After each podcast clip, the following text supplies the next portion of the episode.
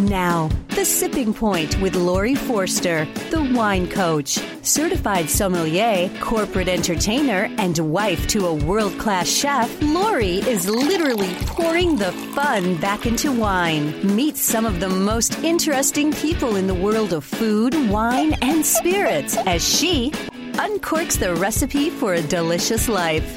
This is Laurie Forster with The Sipping Point, and when you think summer, you think the beach and maybe cracking and drinking a cold one. But what if you can do both at the same time? I'm actually here in Asbury Park at the Beer Garden and Festal. I know I'll get the right pronunciations. Here from Peter, who's a beer expert working right here, doing beer gardens now for uh, over 12 years. So you're an expert. And Borovichka. I think I said that right, is your last name. So, Peter, thank you so much for being with me here at the beer garden. Welcome. You're welcome. Okay, how'd I do with the pronunciation? Really good, actually. Really good. well, now you told me before the interview you've been in the beer garden business. Who knew there were so many beer gardens for over 12 years now? How did you actually get to do this and fall in love with it? I'm guessing, like me, I love wine. That's how I became the wine coach.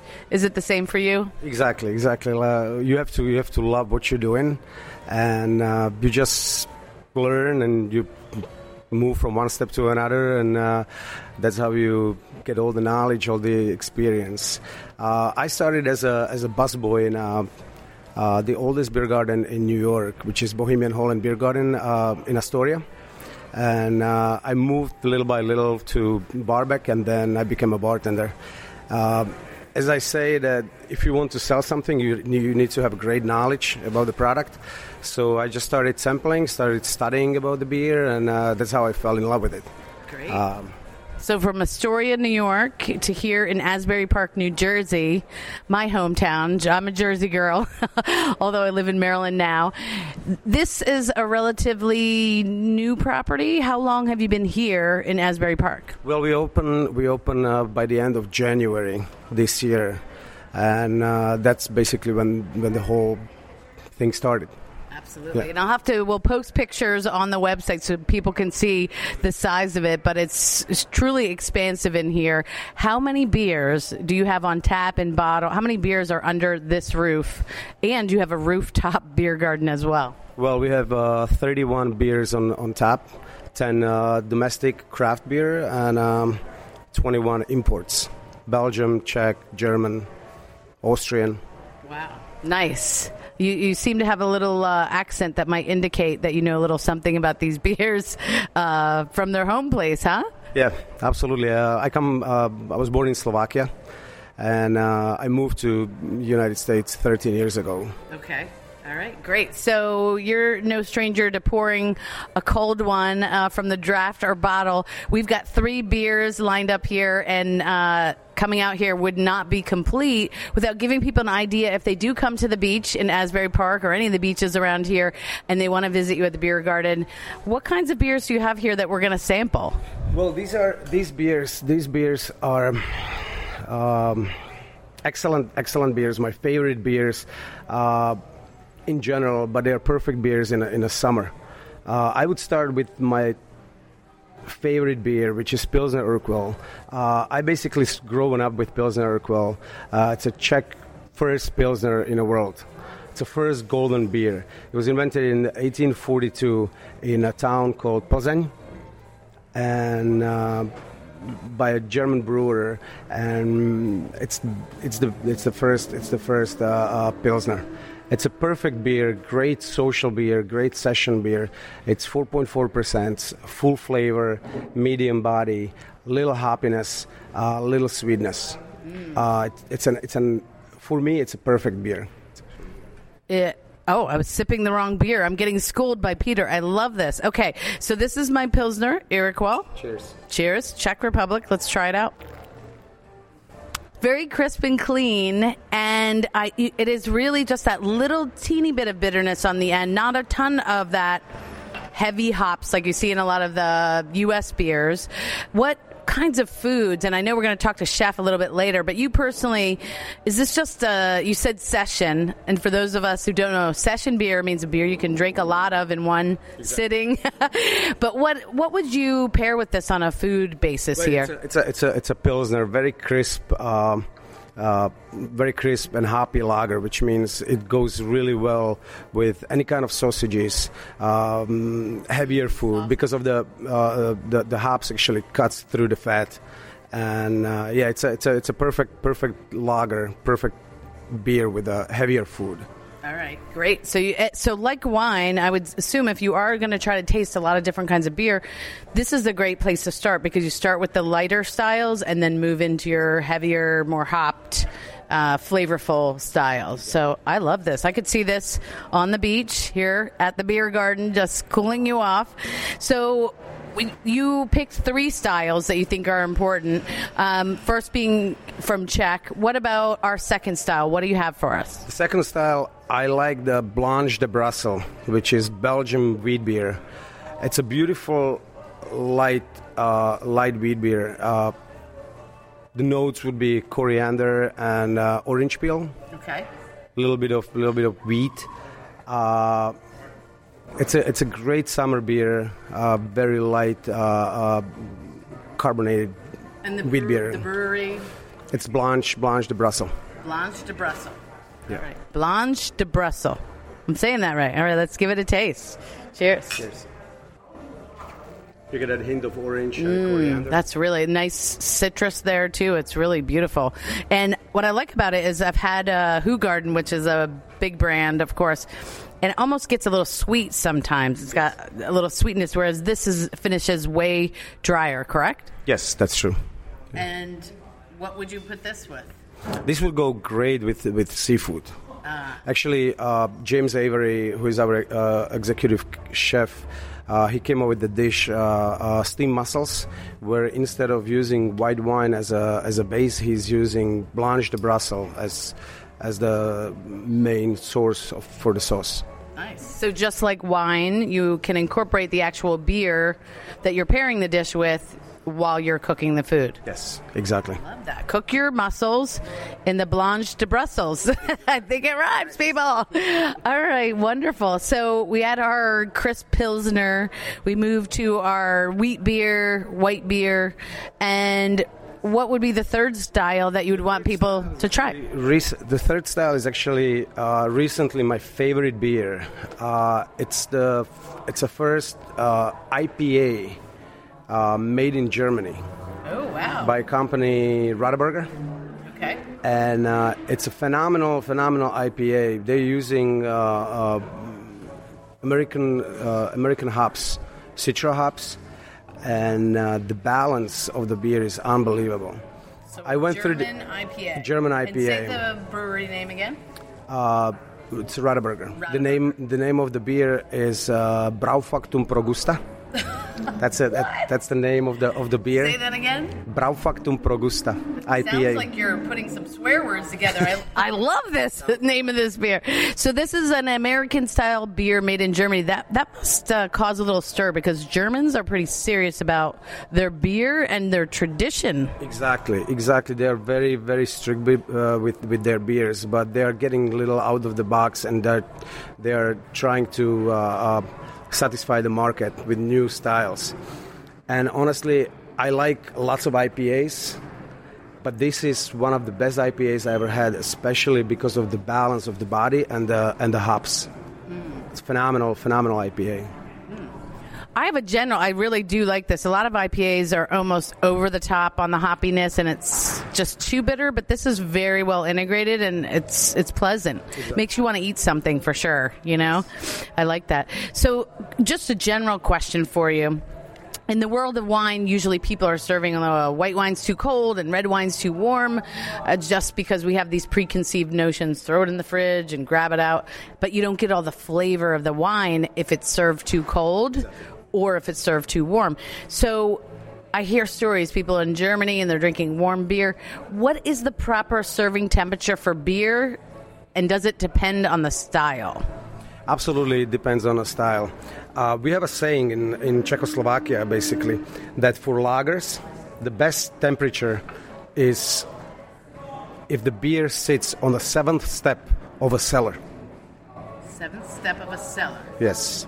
That's the perfect te- temperature for a lager. I don't know exactly what the what the, what the temperature is, but that's what we say. It's the temperature is from the seventh step of a cell, of a cellar.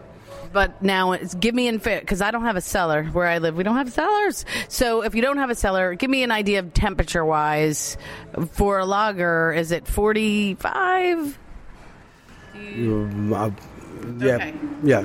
It just depends. It just depends. I love that answer. um, but I would venture to say you probably might agree that it's warmer than what people think is the proper serving temperature because we're used to the like a lot of people, that you know, the Miller Lights, the Coors Lights, where they don't. There's not a lot of flavor. People are serving those icy cold beers like this. You want. I would say uh, not right on ice. You want to let them open up a little bit. Exactly, exactly. You want to open them. You want to you want to experience the, the flavor. Warmer the beer beer is. You don't want to get it too warm, but you want to have the perfect temperature. Otherwise, uh, otherwise you are not getting the flavors of the of the of the beers, especially the ales, wheat ales and regular ales. So, if someone's going to come on out to Asbury Park, come see you at the beer garden here, ask for Peter at the bar. What do you think makes for the best experience here? Uh, do you do flights, tastings of many different beers, or do you just uh, like when people come in and say, "Lay it on me"? Yeah, uh, we don't we don't do flights, but we offer as many samples as people like. Uh, whole staff uh, was trained for two weeks intense training. So every single person over here if it's uh, barback if it's server if it's bartender n- has an extended knowledge about beers about the products that we that we sell. Uh, there is a lots of heart in this place. You can see it in the ambience. You can see it in the knowledge of the of the stuff uh, the whole presentation the quality of the product.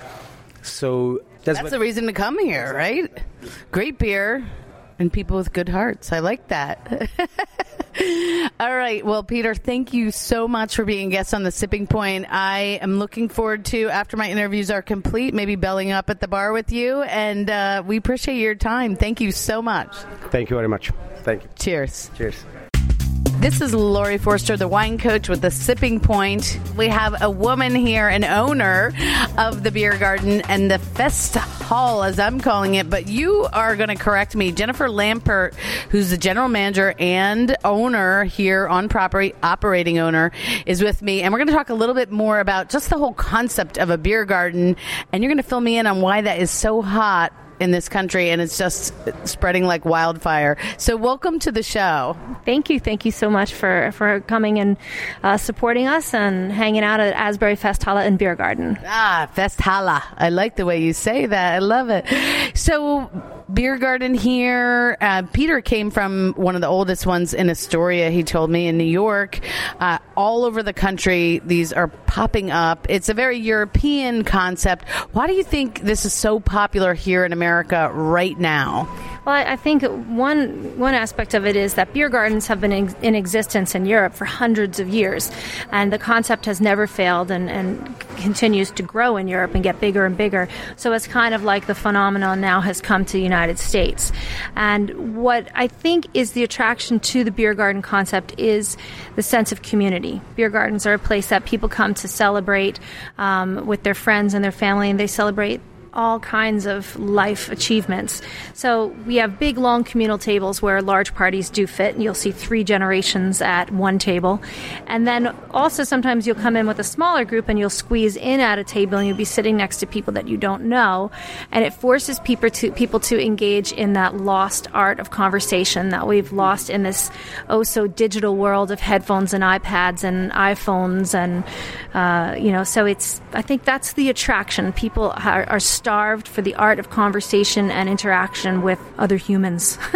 even if they don't realize it. Uh, I'll, t- I'll give an example. I do a lot of wine dinners and wine events, and I've always done them open seating at communal, you know, six and eight tops, and people will come in two people, and so they just have to figure out where they want to sit.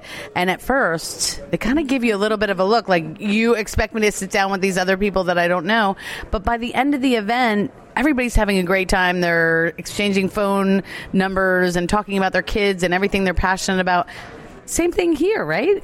Absolutely, it's it's absolutely that communal interaction, conversation, getting to know other people, and just letting our guards down. We're so guarded today. That's totally true. We'll be right back with Jennifer Lampert of the Asbury Park Beer Garden on the Sipping Point. This is Laurie Forster, the wine coach with the Sipping Point, and we're here at the Asbury Park Beer Garden in New Jersey. We take on a road trip. We're talking to Jennifer Lampert, who is the general manager and co-owner. I'm looking right now, though, here at a musical stage. So tell me a little bit more about the entertainment. I mean, Asbury Park certainly has been known for years for the musical scene, and it's more and more every day. What, what kinds of acts and what kind of music are you doing there to kind of enhance this whole scene here? Well, that's part of what was so exciting and, and key in choosing Asbury as a location to open Asbury Fest Hall and Beer Garden. Um, basically, music is extremely important to the beer garden culture. It's part of celebrating life life. It's a part of mus- of human expression. So Asbury, being such a cultural hub, made complete sense for us. Um, the musicians that live here in Asbury and in the surrounding areas are off the hook. Uh, they are the best sidemen from for some of the biggest acts in in the world, uh, from Springsteen to Bon Jovi to Lenny Kravitz to Ten Thousand Maniacs to uh, people scoring Woody Allen movies. To, I mean, it goes on and on. Everybody, even the young musicians that come through the door, that that are living in this area are just on fire musically and just so exciting um, to come and hear. So Asbury was just a no-brainer for us, uh, knowing that we could tap into the musical scene.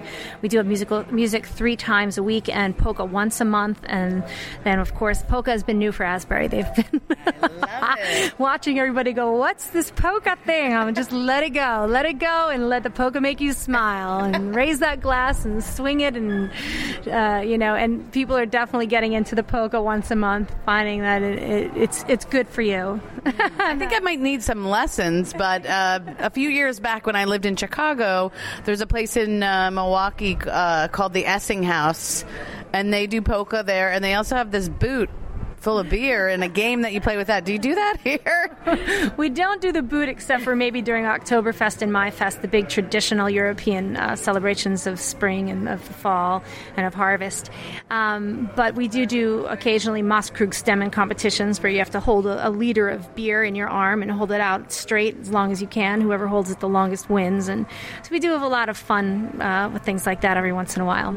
Love it. So you have a great entertainment background. Uh, you're an artist in your own right. How did you go from that to being the owner of a beer garden? Tell me the progression. I love when it seems like you're kind of bringing a lot of your passions together in this one project here. Tell me about how that happened. It sort of was a, a perfect culmination of many of my backgrounds and an opportunity that when it was offered to me, I couldn't pass up. Um, I was booking music for my business partners in Hoboken at the Pilsner House. Um, years ago. Had my 40th birthday party there. Booked it. Brought my own band and some of my own friends in to play for my birthday, and uh, ended up working on the second floor of uh, the Pilsner House, which is a mixology bar and event space, the Kolo Klub. And then um, the partners up there were interested in uh, doing something down the Jersey Shore. I had the right contacts to uh, Carter Sackman, who's a developer here in Asbury Park.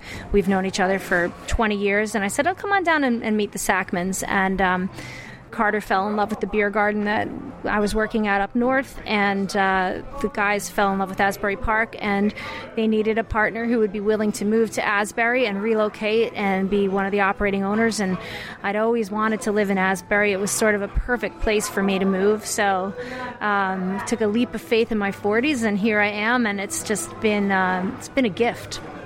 So one of those chances and things in life that is just uh, you don't look the other way. You just say thank you. So I'm extremely grateful, enjoying this complete life change now, and um, loving Asbury Park. Best thing I could ever have done is move to Asbury Park. All right. Well, I think that's uh, the best commercial I could ask for for people coming here to Asbury Park and really checking out the Asbury Park Festal and Beer Garden. I don't know. I'm from Jersey. These are difficult words to pronounce. I grew up in the Think of it like this: Fest Holla. Festhala. Right? Give me a holla, Fest Holla. Perfect. You're good. Give me lessons. All right. Well, Jennifer Lampert, general manager and partner here at the Beer Garden, thank you so much for your time.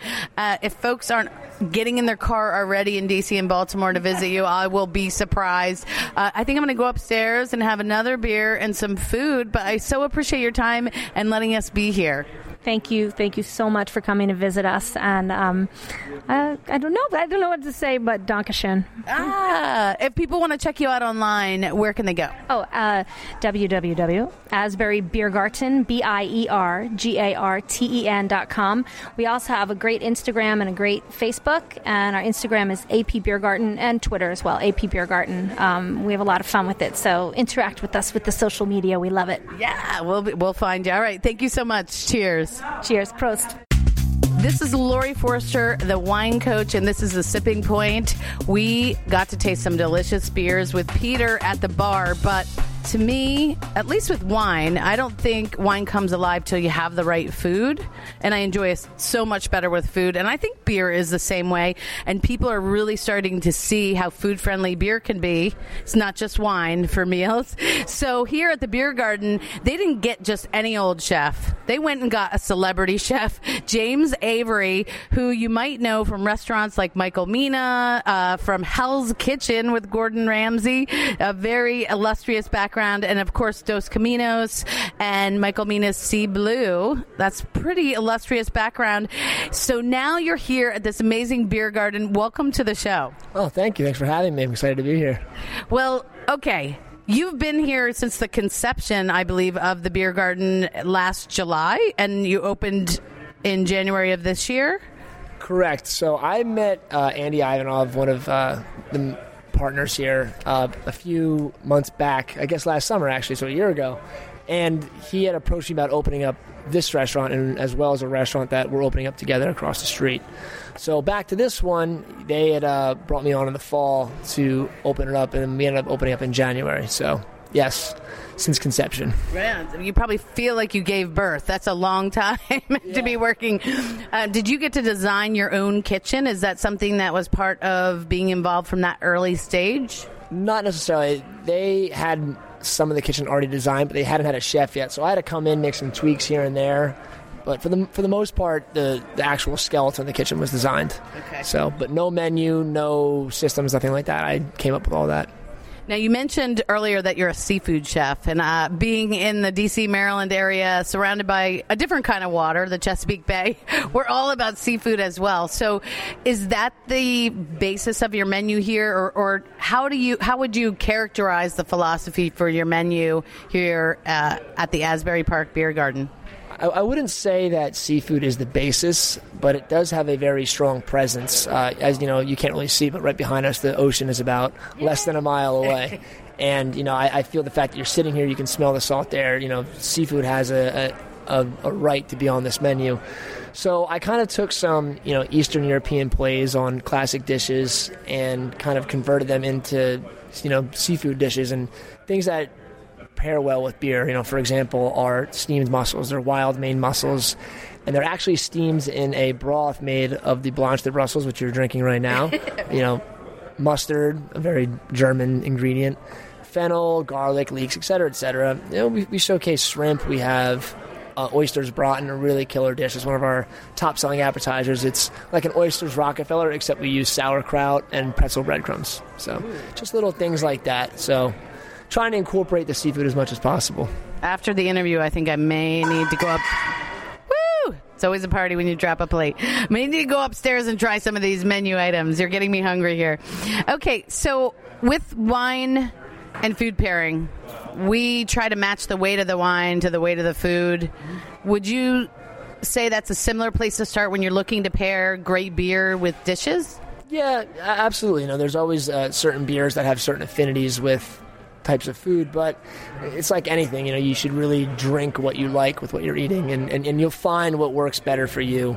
Um, but with with this, you know, definitely lighter food, the pilsners, the crisper stuff. You know, the any of your blanches, your blanche de Brussels, any of the wheat beers go really well with seafood. You know, with the citrus and the coriander. And then as you get on your darker, heavier beers, you know, the Köstritzers and stuff like that, you know, the more substantial dishes. That being said, you know, a, a nice, you know, crisp pilsner would go really well with a heavier item because it kind of helps cut through it with the acidity and crispness. So, really, it, it comes down to the uh, individual. So this is a little bit more of a casual atmosphere than a lot of the restaurants that you've worked at previously. Is this more, would you say, your style? I have this joke that no one will have us over for dinner because my husband's a chef. But if they could see him nuking his frozen corn dogs at home, I don't think they'd have a problem with it. Chefs aren't always eating foie gras and fancy duck breasts. So is this more along the style of the type of food that you as as a person enjoy? A more casual atmosphere? Yeah, as a chef, I think the casual. I'm going to call it a, the casual market or the casual, you know, genre of food is, is much more gratifying. You can feed a lot more people. You can still make food with soul. You know, you can still make stuff from scratch. Um, but by taking out all the pretenses of you know fine dining and what, what that really means to do, you, you kind of opens you up to a lot more possibility. Um, you know, despite my background, really my my niche, I guess, would be casual dining. You know, Dos Caminos, all these really fun, boisterous atmospheres where it's all about just really simple, great food, a really killer environment, and just a really great beverage program. Like that's definitely what I prefer to do. So. So I'm seeing a list of amazing sausage and bratwurst. Are all these made in house? How do you go about choosing what's on the list? Because there's so much out there. Well, I have a philosophy when it comes to, to food. You know, if you should make everything from you know homemade as much as possible, but if you can find a product that is better than what you can make, you know, an artisanal product, then by all means you should showcase that in, in, in a way that you can. You know, we make all of our accoutrements, all of our sauces, our condiments, all that stuff. But when it comes to the sausages, we, you know, we use three small butchers in the area. You know, um, our bratwurst comes from a place up in North Jersey. We have a Polish butcher in uh, Brooklyn that we get our kielbasa from, and a lot of those items. So, r- really, that you know, th- these are just great products that we like to bring in. Um, they're all very different. They all kind of have their own um, personality, I guess, for, you know, for lack of a better word. But you know, uh, but the bratwurst is the number one seller. You know, and we go through thousands of pounds a month of bratwurst. So. And it's totally healthy, I hear. I might need to order that. Low calorie bratwurst. love it. I love it. Okay, I was going to ask you, and I, I'm seeing some passion there. Is what is your favorite item on the menu? If you could only order one thing off this menu and you're starving, what would you order? Jeez, you know, I always I have this thing that if I was going to the grave tomorrow, I'd want to eat roast chicken. You know, that's that's that's, that's my favorite thing, and we do it here with uh, roasted seasonal vegetables. Right now, I believe it's asparagus so, and uh, cipollini onions. And we serve it with puliszka, which is a, a coarser version of polenta. So it's a Hungarian polenta, and then just a really simple gravy. So that that's my go-to. But there's some really killer dishes on here. The, the Blumenkohl appetizer is phenomenal. We take Blumenkohl, I'm sorry, cauliflower, which is uh, which is Blumenkohl. But we take cauliflower, we lightly pickle it, uh, poach it, and then we batter it and fry it. And it's it goes with a homemade caper aioli. It sells phenomenal. It's it's great tasting. It's fun. It goes really good with beer. So those two items are probably my, my go-to. Love it. So you made a little uh, mention of a future project, another restaurant across the street. Tell me a little bit about what's coming next for you in the coming restaurant. So around the starting this month, I'm beginning the- early stages of developing the kitchen in the Bonney Read, which is a classic chowder house, vintage seafood. You know, lobster bisque, clam chowder, fish and chips, fried fried flounder sandwich. Try saying that five times fast. Ah, no. Anyway, um, so just the, the stuff that you used to see at the shore when I was growing up, you know, it's kind of died out. And it's kind of funny that oyster bars and all these seafood places are coming back to be in, in vogue, you know. But really, this is something that's missing at the shore. So, the Bonney Read is a classic chowder house and raw bar. It's opening over here on Cookman Avenue. You know, we're slated to open in August. So we're really, really excited to be bringing that back to the shore. Yeah. Well, th- this looks delicious. I'm definitely partaking in this in a little bit. We mentioned, and I have to ask the question because people want to know. You worked with uh, Chef Gordon Ramsay, Gordon Ramsay on Hell's Kitchen. We watched for a couple of seasons, and people are totally berated. Have you ever been yelled at like that by Gordon Ramsay? No, no, he doesn't get on me the same same way. It's a much different kind of paternal disappointment get on you kind of a way. Not to say he hasn't yelled at me, but he's a he's a really good guy. At the end of the day, he's really he's personable. He's he's a good guy. I hear he's a lot nicer than they make him out to be on Hell's Kitchen. Does he kind of amp that up for the entertainment value? You think? No, he doesn't amp it up, but he's definitely a nice guy. You don't you don't see everything on on camera, so. I know on Kitchen Nightmares, he always seems so sweet in the end to the people and wanting to help them. So. He's he's genuine. You know, he's a genuine guy. He really wants to see these restaurants succeed, and he wants to see the people on the show succeed. It's more about applying pressure and pushing people, you know, beyond their breaking point to see how they'll they'll you know hold up. Right. Wow. All right. Well, uh, I know you're going to succeed here too. It looks like you already have, and you're moving on to your next project. But Chef James Avery of the Asbury Park Fest Hall and Beer Garden, thank you so much for your time and being on the Sipping Point. We appreciate it. Thanks for having me. Cheers. This is Laurie Forster, the wine coach. I hope you've enjoyed road tripping with me to Asbury Park, New Jersey. But if you want to road trip closer to home, ladies, I hope you'll join me for Wine, Women, and Barbecue at Famous Dave's in Columbia, Maryland. Go to thewinecoach.com slash women to get your information and buy your tickets. Only twenty nine ninety nine. Four courses of barbecue and wine. It's ridiculous. Join me. Anyway, special thanks to all our sponsors Sheehy Lexus of Annapolis, Wine World, the Oregon Grill, and of course, Hair the Dog, Wine and Spirits. If you're looking to just get out for a nice evening out, think about my friends at the Oregon Grill. You can give them a call in Hunt Valley at 410 771 0505. Tell them the wine coach sent you. They'll make a reservation. Great food, great wine, and amazing service. All right, we'll be back next week to explore the recipe for a delicious life. I'm your coach, Laurie Forster. Cheers.